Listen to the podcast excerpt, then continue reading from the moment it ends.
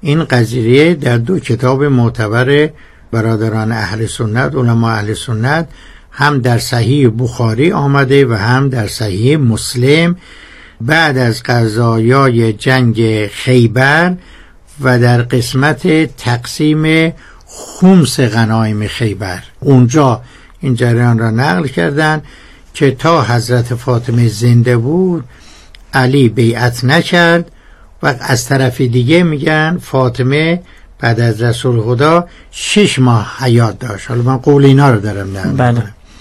چون اقوال دیگه هم در میزان عمر حضرت فاطمه بعد از رسول خدا هست. میگن فاطمه دختر رسول خدا شش ماه بعد از رسول خدا عمر کرد و تا فاطمه زنده بود علی بیعت کنارم بذاره معناش میشه که علی شش ماه بیعت نکرد. بله. می‌خوام بگم که نه این سکوت از اول نبود. منتها ابتدا اعتراض بود. از در موضع معترض قرار داشت. اعتراض داشت. به جریان سقیف قبول نداشت. خود را اولا و احق می‌دانست. لکن بعد از اینکه مدتی که گذشت حضرت به این نتیجه رسید که این استرلال ها دیگه فایده نداره را به جایی نمی‌بره قضیه دیگه به هم نمی‌خوره اون وقت حضرت بر سر دوراهی قرار گرفت که آیا سکوت و مدارا را ادامه بده یا مثلا دست به قدرت دست به مثلا اقدام مسلحانه و قهرامیز بزنه که حضرت سکوت را ترجیح داد از بله. اقدام قهرامیز خودداری کرد.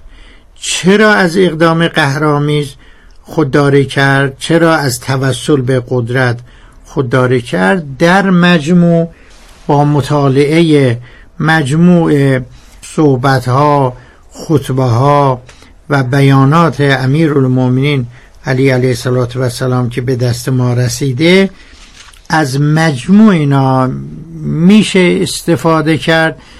که چهار علت داشت. بله. این چهار علت که من عرض می‌کنم مستندات داره. یعنی هر کدوم در بیانات حضرت آمده یا در نامه های حضرت آمده. در مجموع چهار علت داشته که حضرت به تعبیر این شنونده گرامی سکوت کرد. یک نداشتن یاران وفادار و مصمم و خطرپذیر جز تعداد اندک. صحیح. یاران امیر کم بودن. کم بودن. بله. برای این منظور کم بودن. امیر المومنین بیانی داره که ابن عبیل در شرح نهج البلاغه جلد دو صفحه 22 و 47 نقل می‌کنه. خیلی بیان عجیبیه. میفرماید که لو وجد تو اربعین زوی عزم منهم لناهزت القوم. بله. اگر چهل نفر مصمم با من بود چهل نفر آدم مصمم داشتم من قیام می‌کردم و سکوت نمی‌کردم. بیانی داره حضرت میفرماید که اگر که عمویم همزه و برادرم جعفر زنده بودم لم اوباقی کرهن. با کراهت و به صورت اجباری من بیعت نمی کردم بیان دیگه داره که حضرت میفرماید من وقتی این وضع پیش آمد اطرافم را نگاه کردم جز اهل بیت خودم را ندیدم و نخواستم اونا را به خطر بندازم. پس یکی از علل و عوامل سکوت حضرت نداشتن یاران وفادار و مصمم به قدر کفایت بود. یکی دیگه نگرانی و حراس از اختلاف و تفریقه مسلمانان و ریخته شدن خون آنان.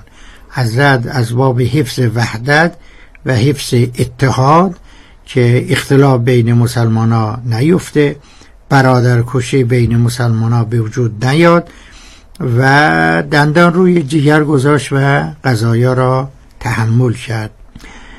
در یکی از بیانات حضرت آمده که روی این نکته تکیه می‌کنه میفرماید و ایم الله لولا مخافت الفرقه بین المسلمین و ان یعود الکفر و یبور الدین لکن علا غیر ما کننا لهم علیه بله. اگر نبود که بیم اختلاف بین مسلمان ها بود و بیم بازگشت کفر و بتپرستی بود ما جور دیگه عمل می‌کردیم جور دیگه رفتار می‌کردیم بعضی ها میگن مثلا مگر حضرت شجاعت نداشت مگر حضرت ترس داشت حضرت که جنگ دیده بود. بله همش که مسئله شجاعت و خدرجانی نبود.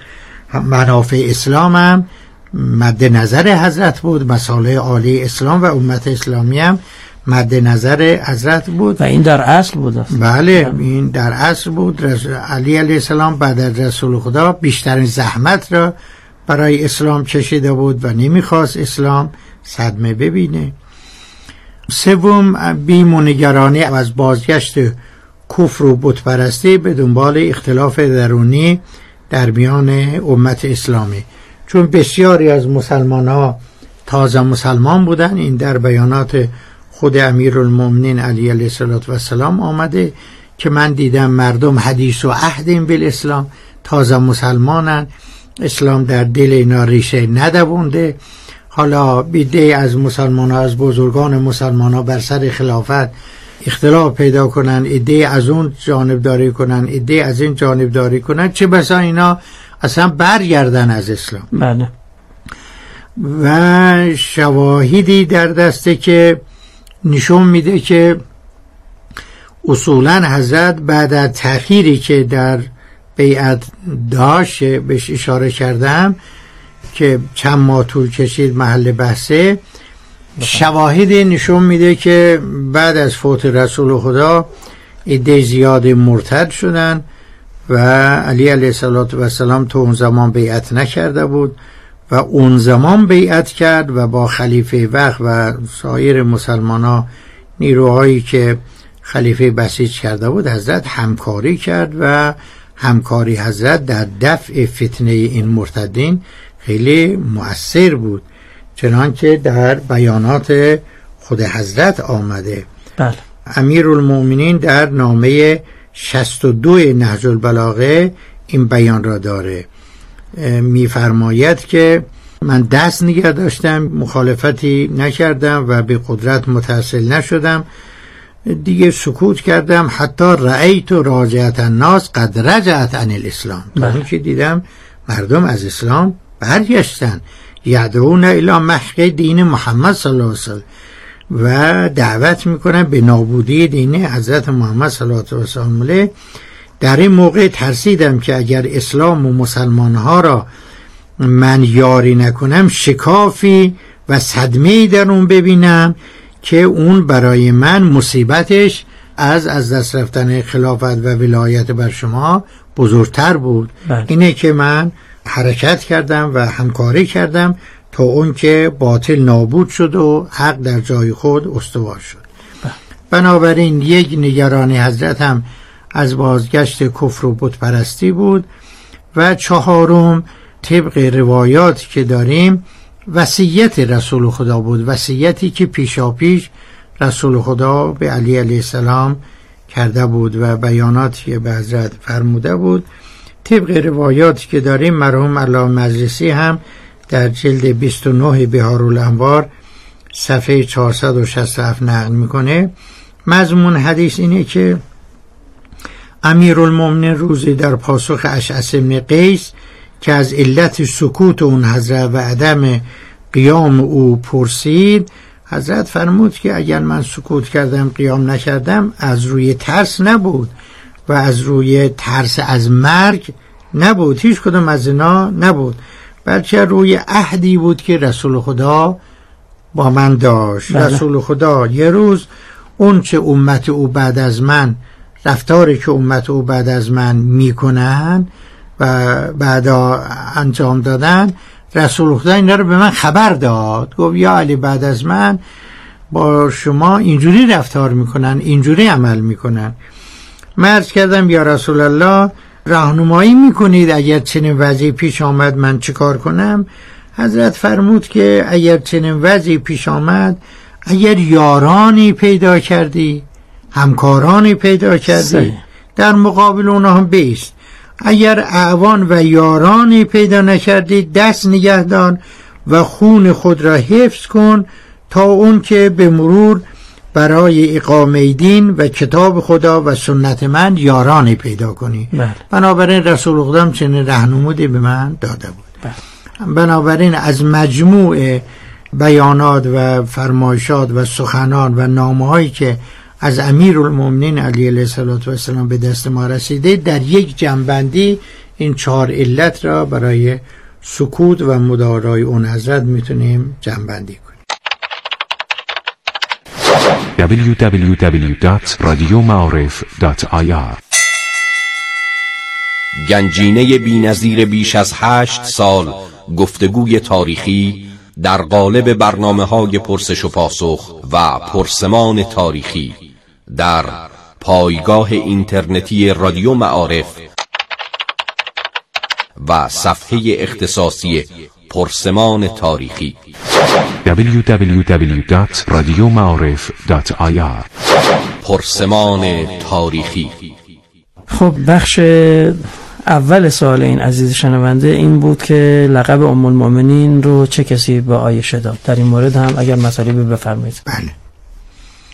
عرض کنم که لقب ام المؤمنین یعنی مادر مؤمنان اختصاص به آیشه نداره. بله. همه همسران رسول خدا هر کدام ام المؤمنین بودن و این لقب را خداوند متعال به همسران رسول خدا داده. بله. منتها آیشه از این موقعیت بهره برداری سیاسی کرد. به نفع خودشه. به نفع خودش.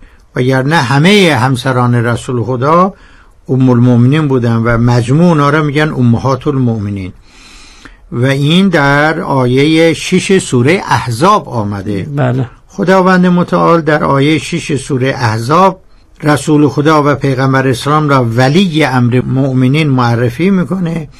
میفرماید النبی اولا بالمؤمنین من انفسهم. پیغمبر بر جانهای مؤمنان مقدم هستند. بله.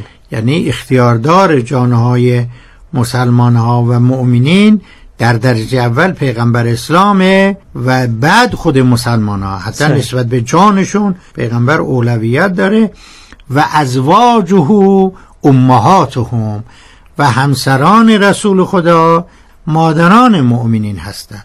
بنابراین همه همسران رسول خدا مادر مؤمنین حساب می شدن به همین دلیل هم همسران رسول خدا بعد از فوت رسول خدا حق ازدواج با هیچ یکی از مسلمان را نداشتن جایز نبود و هیچ یکی از مسلمان هم حق نداشتن با هیچ یک از زنان رسول خدا ازدواج کنن. این هم اعتبار اینکه مادرشون هست مادرشونه. بله. این هم در آیه 53 سوره احزاب آمده.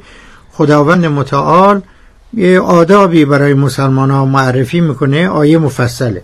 آدابی برای مسلمان ها نسبت به رسول خدا معرفی می‌کنه. از جمله در ادامه آیه میفرماید که و ما کان لکم ان تعذوا رسول الله. بله. شما حق ندارید رسول خدا را اذیت کنید این را حق ندارید. ولا ان تنکحوا ازواجه من بعدی ابدا. بله. و همچنین حق ندارید بعد از او تا ابد با همسران او ازدواج کنید بنابراین لقب ام المؤمنین مال هر یک از همسران رسول خداست. همه اونها مادران مؤمنین بودند. منتها آیشه استفاده سیاسی کرد و حرمت مادر مؤمنین را هم حفظ نکرد. بله. برای اینکه از یک طرف مادر مؤمنین بودن همسر رسول خدا بودن افتخار بزرگیه. ولی از طرف دیگه به زنان رسول خدا دستور داده بود که از خانه خارج نشوند. این آیه شریفی که می‌خونم دستور به همسران رسول خداست و قرن فی بیوتکن در خانهاتون بنشینید. ولا تبرج نه تبرج الجاهلیت الاولا مثل جاهلیت گذشته بیرون نیایید. آیه و قرن فی بیوتکن تصریح می‌کنه که اینا نیم باعث فعالیت های خارج از خانه انجام بدن. بله.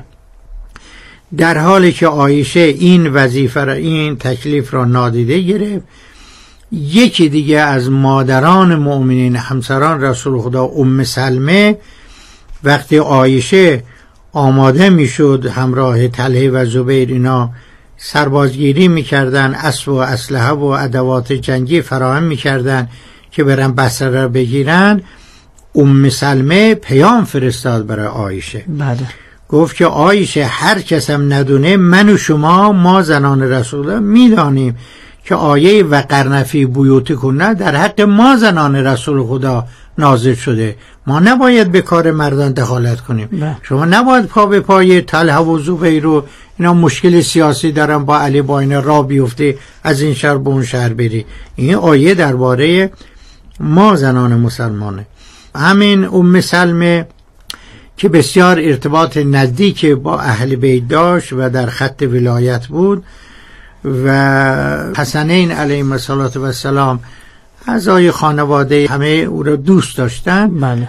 امیر المومنین علی علیه السلام وقتی خبر رفتن اینها را به بصره شنید و در مدینه لشکری آماده کرد که حرکت کنه و بره قائله اینا رو دفع کنه ام سلم پسری داشت به نام زید. اون زید را آورد محضر امیر المومنین علی علیه السلام عرض کرد یا امیر المومنین اگر نبود آیه و قرنفی بیوت کنه که ما زنان رسول خدا نباید خارج از خانه فعالیت کنیم من پا به پای شما به این جنگ می آمدم بله. ولی خدا این را بر ما حرام کرد. صحیح. این پسر من زیده از جان من برام عزیزتره. این پسرم زید را به سربازی به شما میدم میاد در خدمت شما خدمت می‌کنه. من اگر نمی‌تونم بیام پسرم را همراه شما می‌کنه. بله. پسرش را همراه علی علیه السلام کرد. بنابراین این لقب اولا ام المؤمنین مال همسر رسول الله. مال خداست. خدا بین عطا کرده. منتها آیشه استفاده های سیاسی کرد از این قضیه و همچنین معاویه گفت من خال المؤمنین هستم من دایی مؤمنان هستم چون یکی دیگه از همسر رسول الله دختر ابو سفیان بود. اونم استفاده سیاسی کرد در حالی که خب اگر اینجوری حساب کنیم محمد ابن ابی بکر هم خال المؤمنین بود. اونم برادر عایشه بود در. حالی که همه معاویه و سپاه معاویه او را در مصر کشتن نه تنها کشتن و بلکه جنازه او را در لاشه یا الاغ مرده گذاشتن و الاغ را سوزوندن و جنازه محمد ابن ابی بکر هم سوزوندن. این چه تبعیضیه که یکی میاد خال المؤمنین میشه استفاده می‌کنه یه خال المؤمنین دیگه را اینجوری مظلومانه می‌کشه. بله. بسیار خوب. پس نتیجه می‌گیریم در پاسخ قسمت اول سوال این عزیز شنونده. اینکه لقب ام المؤمنین به همه همسران پیغمبر داده شد. اون هم خداوند متعال در قرآن کریم. تاریخ تاریخ آینه عبرت است و در ساموزترین تاریخ تاریخ اسلام.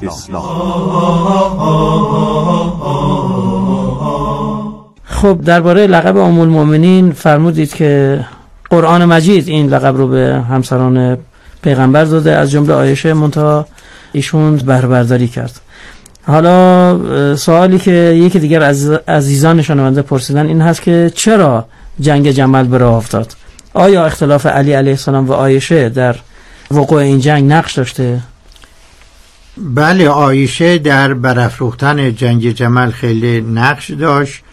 برای اینکه به عنوان ام المؤمنین بله. از این پایگاه اجتماعی و معنوی که بین مسلمان ها داشت در بسیج مردم برای جنگ جمل خیلی نقش داشت و اما چرا او این کار را می‌کرد؟ چه انگیزه داشت؟ در واقع انگیزش رقابت و حسادت سیاسی بود. بررسی تاریخی نشون میده که در شورشی که بر ضد خلیفه سوم رخ داد بله. و مردمان ناراضی کوفه و مصر دو بار آمدن دست جمعی و فشار آوردن به خلیفه که استعفا کنه و بعدام تهدید کردند که اگر استعفا نکنه خواهند کش که در دفعه دوم این تهدید را عملی کردن و او را کشتن. در تمام این مدت آیشه هیچ حمایتی از خلیفه نکرد. بلکه خانه خلیفه سوم در محاصره بود که عایشه را به عمره. می توانست در مدینه بماند مثل علی علیه السلام که خیلی وساطت کرد. بین مردم معترض و مردم خشمگین معترض و انقلابی و خلیفه. و دفعه اول اگر معترضین برگشتن به اوتانشون رفتن در اثر وساطت های علی علیه السلام بود. حضرت با اونا صحبت کرد با خلیفه تماس گرفت تعهداتی از خلیفه گرفت که بعضی از کارگزاران را که مردم از دست اونا ناراضیان اونا را عوض کنه عزل کنه در مصرف بیت المال و توزیع بیت المال دقت کنه. حضرت تعهداتی از خلیفه گرفت به اونا منتقل کرد. یه جوری بحران را خوابون و اینا برگشتن به اوتانشون می‌تونست آیشم از این کارا بکنه بله. که نکرد. چرا نکرد؟ تحلیلش این بود که اگر خلیفه کشته بشه صد درصد تله به خلافت می‌رسه. حالا این تحلیل را از کجا داشت؟ واقعا نمی‌دونیم. در تاریخ روشن نیست. بر. ولی تحلیلش صد درصد این بود که تله به خلافت می‌رسه. و تله قومخیش ابوبش بود قومخیش خلیفه اول بود. از چند تا تیره داشت قبیله قریش یکی هم تیم بود. بله. و خلیفه اول از تیره تیم بود. تل هم از تیره تیم بود. صحیح. آیشه روی این تعصب قومخیشی روی این قومخیش گرایی تحلیلش این بود که تله به خلافت می‌رسه. و لذا از خدا می‌خواست که خلیفه ویدی کشته بشه. و یک نفر از تیم به خلافت برسه. از طرفی دیگه روی بعضی از قضایای گذشته نسبت به علی علیه السلام حسادت می‌کرد نسبت به حضرت فاطمه حسادت می‌کرد و نسبت به بچه های حضرت فاطمه هم حسادت می‌کرد نسبت به شوهر حضرت فاطمه هم حسادت می‌کرد. بنابراین انگیزه آیشه به اصطلاح حسادت سیاسی و رقابت سیاسی بود. در مورد تلوز بیرم ارز کردیم که اونا هم همین رقابت سیاسی و قدرت طلبی بود اینا کمبود مال نداشتن به علی نمی‌گفتن از بیت المال به ما بده بله. صاحب آلاف علوف بودن اینا تشنه قدرت بودن صحیح. و حتی علی علیه السلام نگران بود از اینکه اینا را به به حکمرانی کوفه و بصره منصوب کنه بله. چون اینا به کوفه و بصره هم قانع نبودن. این نگرانی وجود داشت که برن اونجا اعلام استقلال کنن. یعنی. جریان به واگذاری حکمرانی کوفه و بصره ختم نمی‌شد. بله. بسیار خوب. تشکر می‌کنیم. پاسخ سوالهای عزیزان شنونده رو مطرح فرمودید. استفاده کردیم. امیدواریم که شنوندگان عزیز هم ما رو تا پایان همراهی فرموده باشند و از بیانات شما استفاده کرده باشند. عزیزان به پایان برنامه امروز می‌رسیم. انشاءالله باز هم توفیق پیدا می‌کنیم در هفته های آینده مهمان شما گرامیان خواهیم بود. تا روزی دیگر و تقدیم برنامه دیگه در پناه خدای بزرگ و مهربان باشید. فقط خدا عالم است به قدر و جاه علی. مظهر نور خداست رخ چو ماه علی. فقط خدا عالم است به قدر و جاه علی. مظهر نور خداست رخ چو ماه علی. ملک سلیمان دگر ز رونق خود فتاد. فخر دو عالم شده حشمت و جاه علی. ملک سلیمان دگر ز رونق خود فتاد. فخر دو عالم شده حشمت و جاه علی. خدا کند افتخار به خلقت تو را خدا دهد هل اتا به شأن و جاه علی. یا علی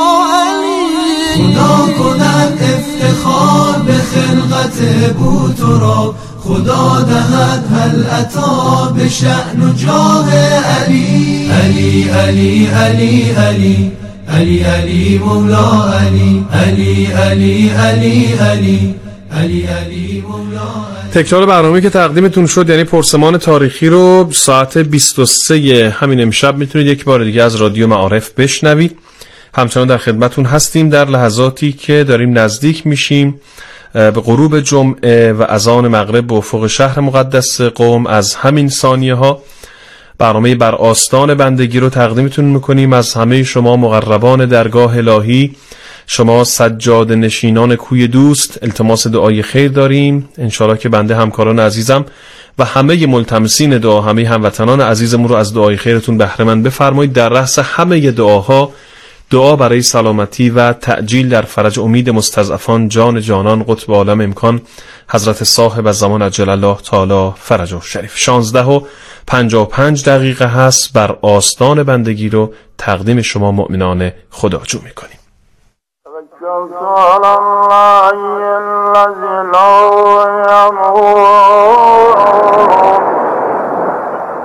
ترنم آبشار, ترنم آبشار رحمت خدا. شبنم شبنم, شبنم شبنم بر چهرم می نشیند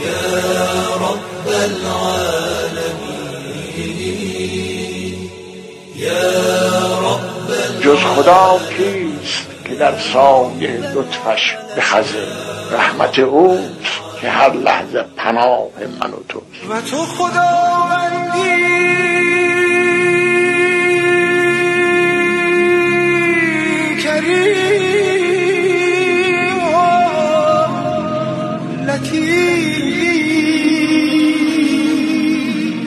حالا حالا باید باید که دست بلند کنم به تمنا. بی نیاز. دست هایی دست هایی پر از حاجت. منا الرجاء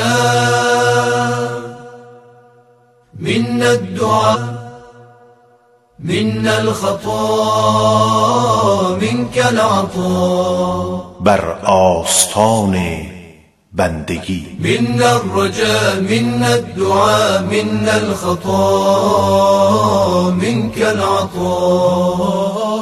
منا الرجاء منا الدعاء منا الخطا منك العطاء.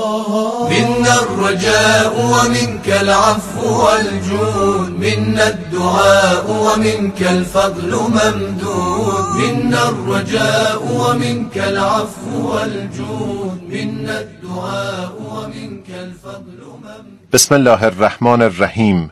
به نام خدایی که عطاهای بزرگ میبخشد و نعمتهای سترگ می‌دهد. همون که ستایش کم را میپذیرد و شکر اندک را سپاسگزار است و سلام و درود بر پیامبر خاتم و خاندان متحرش که بودنشان امید ناامیدان است. اللهم صل على محمد وآل محمد وعجل فرجهم. اللهم صل علی محمد و آل محمد و عجل فرجهم. سلام به شما شنوندگان ارجمند برنامه براستان بندگی. انشالله که طاعات و عباداتتون قبول باشه و در این لحظه های معنوی مؤمنین و مؤمنات را از دعای خیر خودتون محروم نفرمایید. امروز پنجم دیماه 1399 برابر است با دهم جماد الاولا هنگام معنوی اذان مغرب به افق شهر مقدس قوم ساعت 17 و 22 دقیقه خواهد بود. أنا العبد الذي كسب الذنوب وصدته الأماني أن بدانیم مطلب یکیه فقط. اون کیه بندگی خدا. بندگی خدا در طاعت خداست. طاعت خدا در ترک معصیت خداست هم در اعتقاد هم در عمل. الذي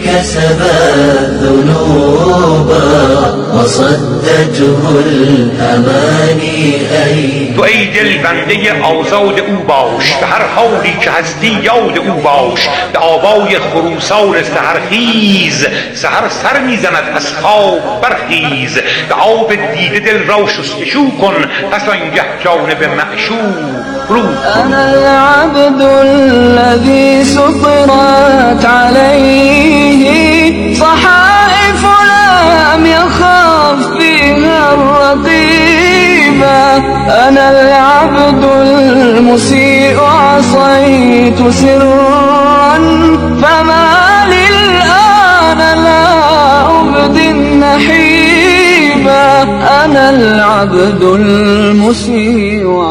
اتیان واجبات ترک محرمات.